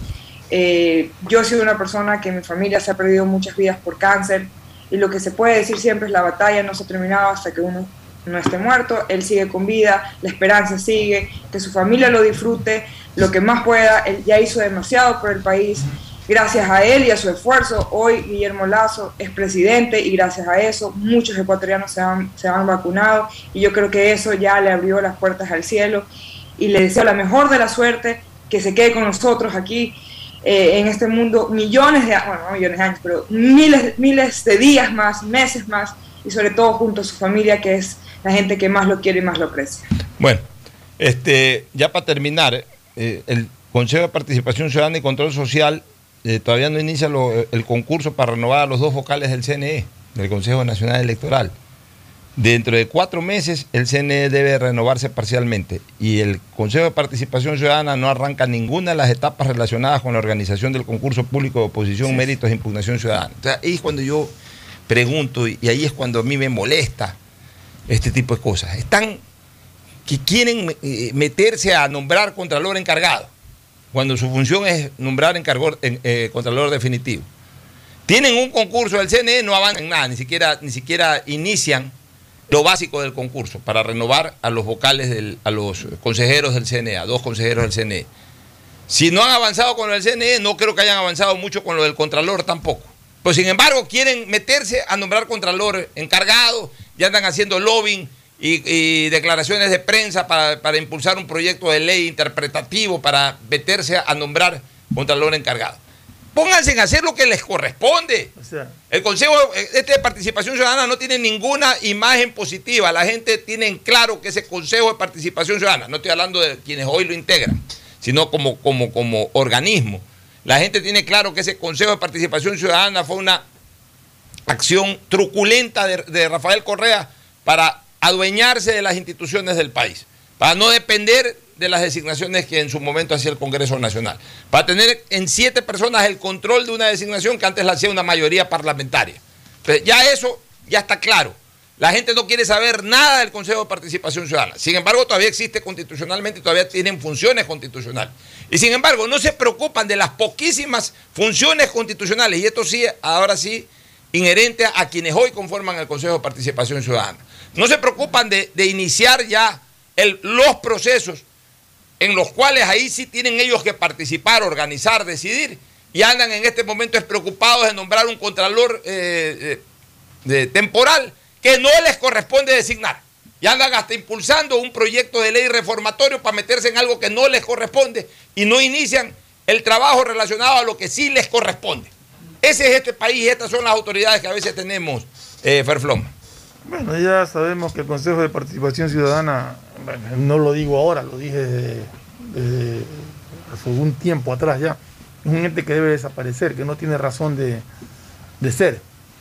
Y ahora, como tú dices, en lugar de estar dedicado a lo que tiene que hacer, como es eh, este concurso de merecimiento para elegir los vocales del Consejo Nacional Electoral, andan preocupados de, in- de interpretar o de pedirle a la Asamblea que interprete para ellos nombrar un contralor provisional. O sea, realmente Es increíble.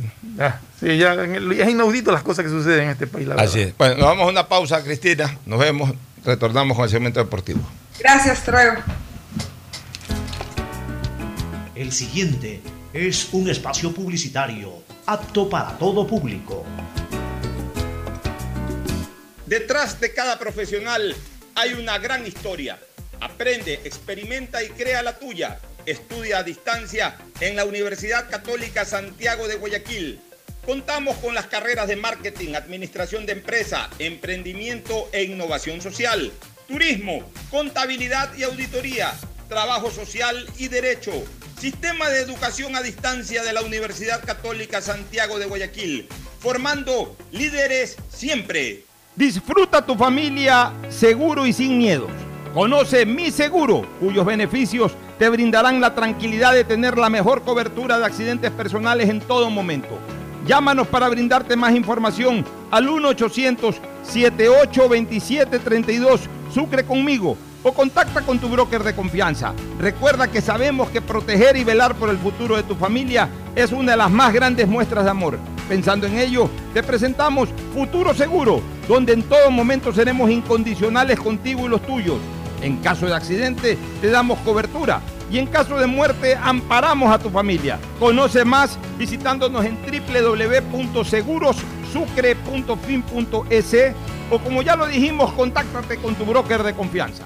Si tuvieras que elegir, ¿qué elegirías? ¿Estrenos en HD? Claro que yes. ¿Llamadas ilimitadas? Claro que yes. ¿Internet en casa con doble velocidad? Claro que yes. ¿Todo sin pagar más? Claro que yes. Si tienes que elegir, elige disfrutar todos los servicios para ti y tu familia. Contrátalos ahora con doble velocidad y ofertas exclusivas para clientes Claro desde 36 dólares con 40 centavos llamando al 500 500 o en EMAPAC informa que están habilitados los canales de atención virtual 113 para celulares, WhatsApp 098-747-2917 y línea directa 1-800-003-003, donde la comunidad podrá reportar novedades durante el proceso constructivo de las obras de alcantarillado sanitario que se ejecutan en Valle de la Flor, Paraíso de la Flor, Ciudadela Rotaria y Norte de Imaconza. Desde la Alcaldía de Guayaquil, Yemapac,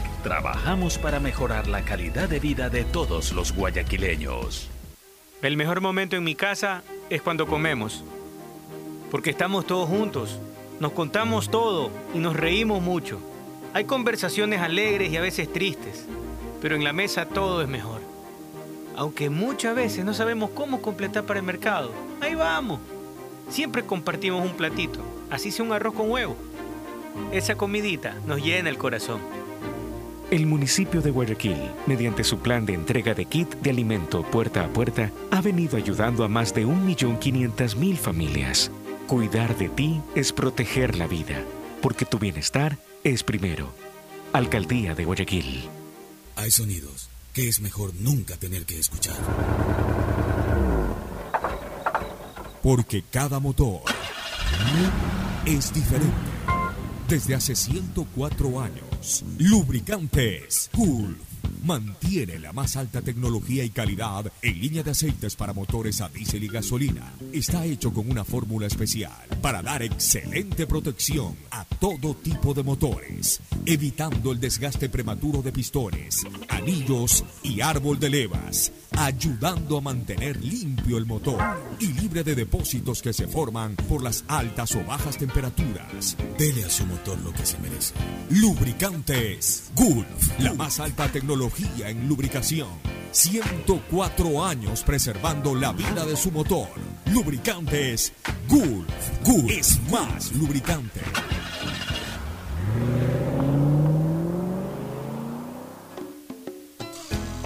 Fin del espacio publicitario. Usted está escuchando un programa de opinión, categoría O, apto para todo público. En la hora del pocho presentamos Deportes, Deportes. Muy bien, vamos de nuevo acá al segmento deportivo. Ya llegó la voz incomparable e inconfundible de Agustín Filomentor Guevara Morillo. Gracias, Pochito. Estamos ya hacia la última fecha de esta primera parte del campeonato y estamos con Pollos a la Brasa Barcelona, mejor que nunca, para disfrutar para la fiesta de Guayaquil también en cinco locales en Guayaquil y especialmente en el Mole El Fortín. Manda pollo con ensalada, que ahí está Ángel Encalada. Estoy esperando al Pocho, me dice, no sé, algún momento. me vaya Perfecto, el que, el, que, el que no dio pie con bola ayer fue Barcelona, precisamente. Independiente. Perdió- Independiente tampoco. Independiente ni la Liga. Los tres equipos del Ecuador perdieron. Está La Liga la perdió lona. hace dos días con, Con el gremio de Porto Alegre. Ayer perdió Independiente y ayer perdió también el Barcelona, el Barcelona frente a Vélez Sarfield en un partido flojo de Barcelona. En un partido en donde tampoco el Vélez mostró mayor cosa. Eso te iba a decir, Vélez no si Barcelona estuvo flojo, Vélez también fue un equipo flojo y quedó la sensación de que Barcelona lo podría remontar el resultado. Pero, pero el resultado, como yo siempre dije, no es un buen resultado. Por la ausencia de A gol. ver, tú en una Copa Libertadores tienes varios resultados en el partido de ida. Es, es mucho peor venir con un 2 a 0 en contra, un 3 a 0 en contra, o incluso hasta con dos goles de diferencia, aún haciendo gol, eh, eh, a eh, gol de visitante. Claro. Siempre es preferible venir con un gol en contra con dos goles el, de problema, diferencia. el problema es venir sin el, sin el gol sea, de visitante. Ah, eh, lo, lo ideal es hacer un gol de visitante, pero yo prefiero perder 1 a 0 que, que perder 3 a 1. Ah, no, lógico. O sea, que a veces la gente dice, no, es preferible. O sea, lo numérico es lo numérico. Es remontable el Ya. 1 a 0. El, re- el, el 1 a 0 es remontable. El problema es que, y es remontable mientras no te metan un gol, porque si te hacen Ah, un gol, que hacer ahí tres. tienes que hacer tres. Por eso siempre he dicho de que, de que dentro de la derrota por la mínima diferencia, lo ideal es perder haciendo gol. Exacto. O sea, perder 2 a 1, 3 a 2, 4 a 3 y no perder 1 a 0. O sea, el peor resultado dentro de la mínima diferencia es el 1 a 0. El peor resultado dentro de la mínima diferencia es el 1 a 0. Entonces, eh, ¿por qué ayer no me gustó Barcelona? En primer lugar, porque eh, defensivamente, eh, en, en lo poco o nada que atacó Vélez Arfield, al arranque del partido ya le hizo un gol Vélez. Y de ahí ya Vélez no atacó. y- así El único. Y luego, ofensivamente, Barcelona realmente está mostrándonos nuevamente debilidad. Pues no es que nos está mostrando debilidad porque Garcés no hace goles, porque ese es otro. eh, eh, aquí vivimos de, de ciertos axiomas equivocados. No, el problema de Barcelona que no hace goles es porque de medio campo hacia adelante no hay fuerza de llegada. No hay fuerza de llegada. ¿En qué sentido no hay fuerza de llegada? Vamos desde, desde lo más atrás. Los marcadores de punta de Barcelona que durante algún tiempo siempre se mostraban empeñosos, muy ofensivos, peligrosos ofensivamente, porque desbordaban, llegaban con fuerza, llegaban hasta el final, hacían goles incluso y todo. En el partido de ayer, como en el clásico, prácticamente no se hicieron sentir desde el ofensivo. Hablamos de los laterales. Y concretamente de Byron Castillo y del propio Pineida. Luego, ¿qué es lo más importante? ¿Quiénes son los que generan? Más aún cuando tú juegas con un solo delantero en punta. Cuando tú juegas con un solo delantero en punta, tú necesitas o tener volantes laterales, que no los tiene en este momento Barcelona, volantes laterales eh, penetrantes, eh, eh, filtreadores, o sea, que se metan, que se filtren hasta el fondo. Muy ofensivos, pero por, lo- por, por, las- por los- por las rayas. Y si no tienes ese tipo de volantes. carrileros. Ya, los que se llaman carrileros. Si no tienes ese tipo de, de- de jugadores que llamábamos los punteros, necesitas que tus marcadores de punta lo hagan. Los, los marcadores de punta de Barcelona anteriormente sí lo hacían, pero los he, los he visto eh, bastante flojos en esa función, en- tanto ayer contra Vélez como contra el propio Melec en el clásico del astillero. Entonces, ¿qué está pasando? De que no tienes volantes laterales o punteros, como se decían antes, que te ayuden a desbordar. Que los marcadores no están desbordando. Y Barcelona lo que está poblando es un medio campo de jugadores que tampoco están llegando con fuerza al área rival, sino que lo que se están dedicando es a tocar la pelota y armar juego. ¿Para armar juego para quién? Para uno solo. Lo matas. Lo matas ese uno solo. No, no, no, no puede hacer nada. Eh, eh, no está llegando Emanuel Martínez como llegaba antes. El otro que juega al lado de Manuel Martínez, ya sea Michael Hoyos, o ya sea López, o sea el que pongas, tampoco está llegando con fuerza ofensiva. Molina viene desde atrás, pero Molina es un, jugador que puede ayudar a armar juego al Quito Díaz, pero no es el, el típico jugador que te llega hasta el fondo constantemente. Te llega eventualmente, pues no todo el tiempo. Y el Quito Díaz, que normalmente está para armar juego, te suele también llegar al área, pero obviamente te llega al área cuando tiene más jugadores en el área y va acompañando con la jugada, va armando la jugada. Pero si todo el mundo está aislado y el juego de Barcelona se concentra 35, 40 metros, 50 metros a distancia del arco rival, entonces ni el Quito Díaz ni nadie puede hacer nada. Estuvo muy marcado. y- Pero más que marcado, la gente se le, se le carga al Quito Díaz, que qué mal está jugando el Quito Díaz. Yo no sé si esté jugando mal o bien. Yo lo que sé es que el Quito Díaz no tiene a quien ponerle pelota hoy día. O sea, y, mientras el Quito Díaz no tenga aleros que desborden para ponerle pelota, no tenga dos o tres volantes que se estén desprendiendo constantemente para ponerle pelota, no tiene un centro delantero que se esté moviendo por todo el frente de ataque, eh, dibujándole el pase para meterle pelota, que ese es, lo, ese es lo fuerte del Quito Díaz, meter pelota. Entonces no tiene a quien meterle pelota, y mientras no tenga a quien meterle pelota, no va a brillar el juego del Quito Díaz.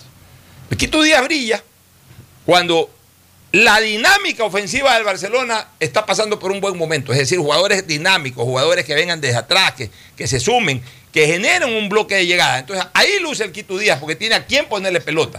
pues si no tiene a quien ponerle pelota, el Quito Díaz es simplemente un, un- un conductor eh, sin oficio ni beneficio. Pero seamos honestos, también el tiempo pasa. El Quito Díaz no es el Quito Díaz que vino Sí, a Barcelona, o sea, que hacía todas esas cosas. Y viene recién O sea, se la, la- la la diferencia de, de lo que Se el tiempo pasa a Ferfloma es de que antes el Quito Díaz, por último, si no tenía aquí ponerle pelota, de repente se pegaba un pique de él- 30 él metros, armaba, se sacaba sí, 4 o 5 y, y generaba algo. Ya el Quito Díaz no está para No eso. está para eso, Y el partido de exactamente, 180 por eso digo. minutos ahora, ¿qué va a tener Barcelona en el plano ofensivo? ¿Qué cambios debe O sea, hacer? Ya depende del director técnico que analizó. Es el 1 a 0 del partido. Ya, si es que Barcelona no hace cambios, esperemos que, bueno, por último, si no hace cambios tácticos o cambios de, de jugadores, esperemos que estos jugadores recuperen su nivel de juego. A mí sí, me, sí se me eh, eh, ha pasado por la cabeza, incluso ya lo puse hoy día en la cuenta de Twitter, darle una oportunidad desde el vamos a Cortés. Porque ese loco Cortés tiene algunas características que sí pueden servir para un partido de vuelta como el choque contra Vélez Sarsfield. En primer lugar, que tiene un buen disparo de media distancia. Y ahorita Carcelé que lo pusieron. Ya. Sí, pero a ver, primero hablemos de, de- de- del ofensivo. Este, este Cortés patea bien de afuera, dispara bien, cobra bien, tiro libre, pero sobre todo eh, es un chuteador con pelota en movimiento, un jugador rápido. La inclusión de Cortés te lleva a Yo o, saco. o- o sacarlo al Quito Díaz o cambiar un poco el esquema que tiene. Cambiar un poquito el esquema, Eso pero, sí. pero yo- no, al Quito Díaz no tienes por qué sacarlo porque más bien le estás poniendo. No, digo, si quiere mantener el mismo esquema. Ya, más bien le estás poniendo al, al Quito Díaz un jugador que al lado puede venir tocando Puede bien, ayudar. pero que avance, que tenga dinámica hacia adelante. Entonces, Tendría que cambiar un poquito el esquema. yo lo sacaría definitivamente, por ejemplo, a López. A López o ayer jugó Ayer jugó López, Adonis Preciado ayer. Adonis Preciado. Adonis Preciado es un jugador que hasta el día de hoy me convence. No hay un partido que sea Adonis Preciado yo diga qué buen jugador que es.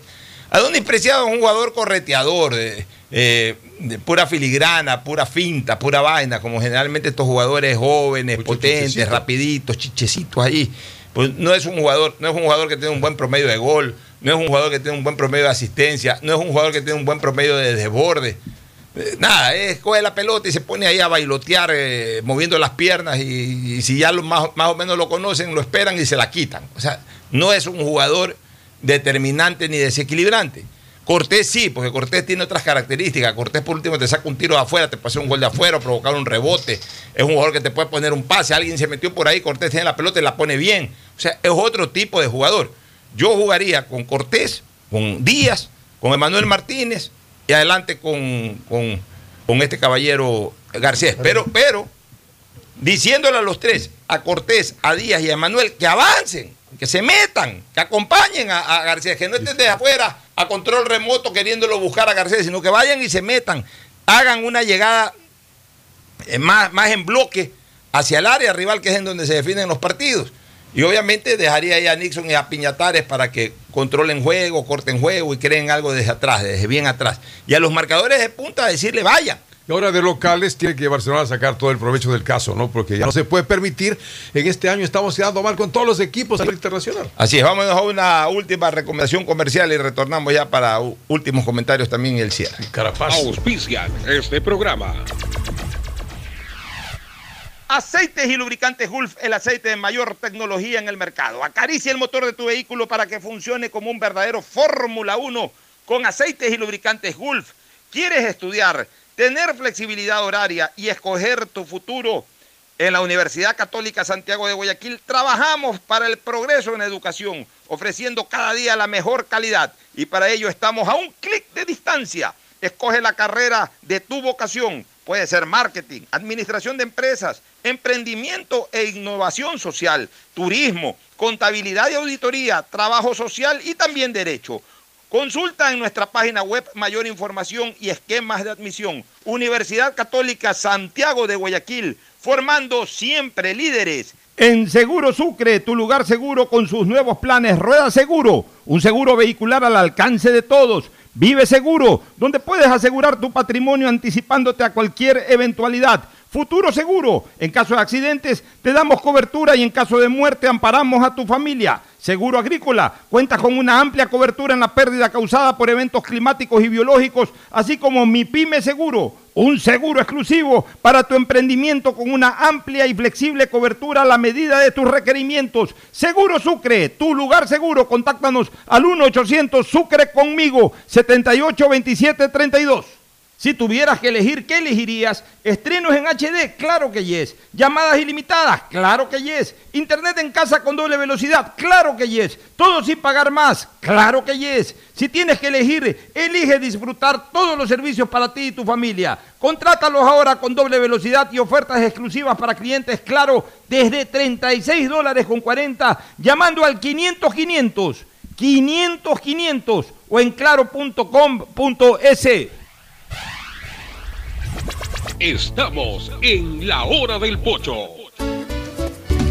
Bueno, retornamos ya a la última parte. Eh, eh, Liga, pues este, ya perdió, como dije, Independiente también perdió con el Bragantino, ¿no? Aquel equipo que, que sacó a Melé de la Sudamericana. Este, Ponderábamos el local que podía ser. Está complicada la cosa para los equipos eh, ecuatorianos, tanto en.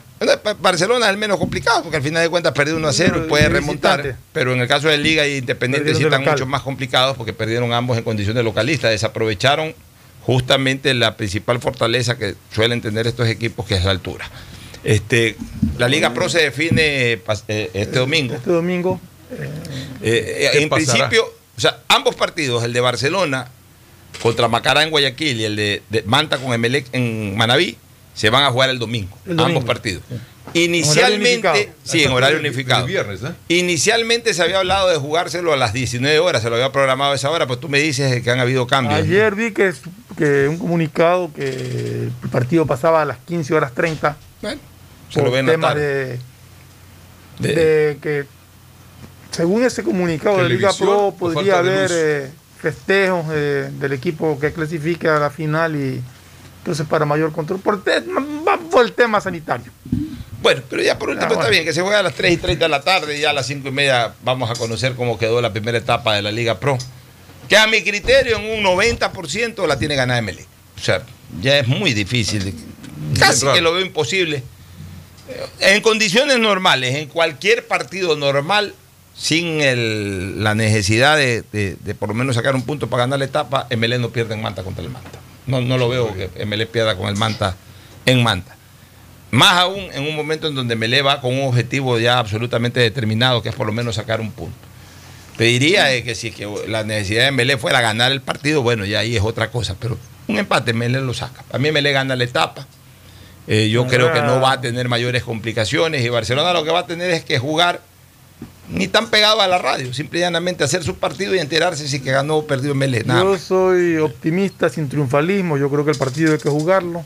Esperemos hasta el domingo y ojalá que Melé, pues, como hincha melexista que soy, eh, logre el objetivo. Que mejore, ¿no? Bruno Vides es el nuevo jugador de Lorense. Yo creo que es una buena Sí, contratación es para una Lorense. buena contratación. Ah, bien, buen- buen jugador, Sí. goleador. jugador caro, Lorenzo siempre está haciendo goleador. sus inversiones, ¿no? Este, ¿Algún problema hay también entre Liga Pro y, y el, ca- y el- Y el billete. el Gol TV? El billete, ¿no? Porque dice Miguel Ángel Lor está preocupado de lo que podría ¿Y pasar. cuál es la preocupación de Miguel Ángel Lor? De que si se va. eh, Gol por qué se iría? Si se va el Gol TV, pues si es que hay alguna situación así, pues económica, en fin. O sea, si se va a Gol TV, se jodió el fútbol. O sea, yo lo digo. Porque ¿Quién viene? Hay, hay otros. eh, eh, Gol TV. Ya no existe TV, Lázaro, Gol- ya no existe la. Gol TV debería de ser eh, el canal más querido del Ecuador, al menos para los hinchas del fútbol.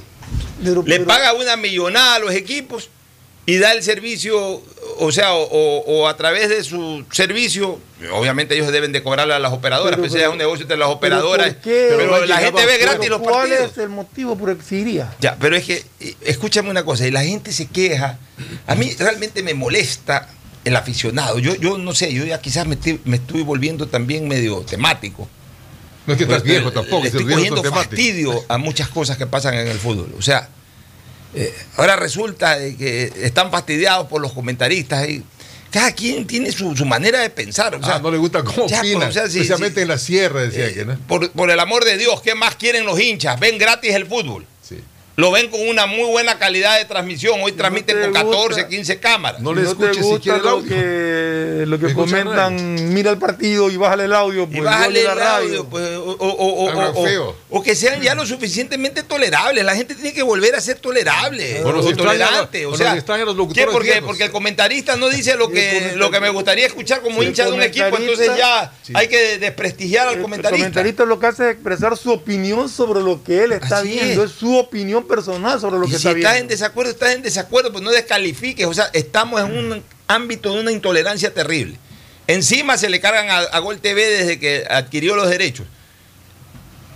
Qué bendición que haya venido Gol TV. Oye, antes de que venga Gol TV, y ese es un mérito que se lo lleva a su tumba el señor Carlos Villacís Naranjo. Porque antes de que Gol TV entre al fútbol, aquí había un canal que obviamente estaba pagando una cantidad totalmente distinta a lo que podían pagar los otros canales, que era Canal 10, porque ya estaba, en ese proyecto ya había prácticamente quebrado. A los clubes les debían meses enteros, casi un año completo. Los clubes no, no tenían cómo financiar su campaña y además ganaban mucho menos de lo que comenzaron a ganar a partir de que llegó Gol TV, que además también cubre las necesidades de los equipos del Grupo B y transmite los partidos del Grupo B y transmite gratis para la gente. O sea, ¿qué más se le puede pedir a Gol TV? Yo no tengo ninguna relación con Gol TV. Ninguna relación, pero yo soy una persona que por sobre todas las cosas pongo al fútbol, no a un equipo, no a intereses de nadie, al fútbol. Y lo mejor que le pudo haber pasado al fútbol ecuatoriano es que haya llegado a este canal Y Gol TV. destacarlo a, a Casali y destacarlo a Francesco Lee, que son los dueños Oye, de la antes, tarea, ¿no? antes para, para, para un partido de fútbol te pasaban algunos, otros no te los pasaban, o si no jugaban a cualquier hora, y entonces tenías que ver, eh, ten- a veces que- querías ver cuatro o cinco, pa- o sea, te interesaban cuatro o cinco partidos, o tres partidos que se jugaban eh, a veces al mismo tiempo, en distintos canales. Ahora todo está programado de tal manera que acaba un partido, comienza otro, y ya es cuestión tuya si te quieres ver todos los partidos, o eliges el partido que quieras ver. derechos serán más Se le cargan hasta, se le cargan hasta por los horarios que pone. Ya, No, ya, ¿sabes qué? Eh, por Dios que ya, ya, ya da coraje, ya da coraje. No, no, aquí lo mejor que hay en el fútbol son los equipos o el TV, todo. A ratos uno, yo pienso que lo peor que, que- que en Y- este momento y- tiene el fútbol ecuatoriano son sus Y hinchas. si quiero aclarar una cosa, Gol TV tiene toda la potestad y el derecho de poner los horarios que él crea buena conveniente porque ellos son los que invierten en esto. Y que TV es. Cable no tengan. Gracias por su sintonía. Este programa.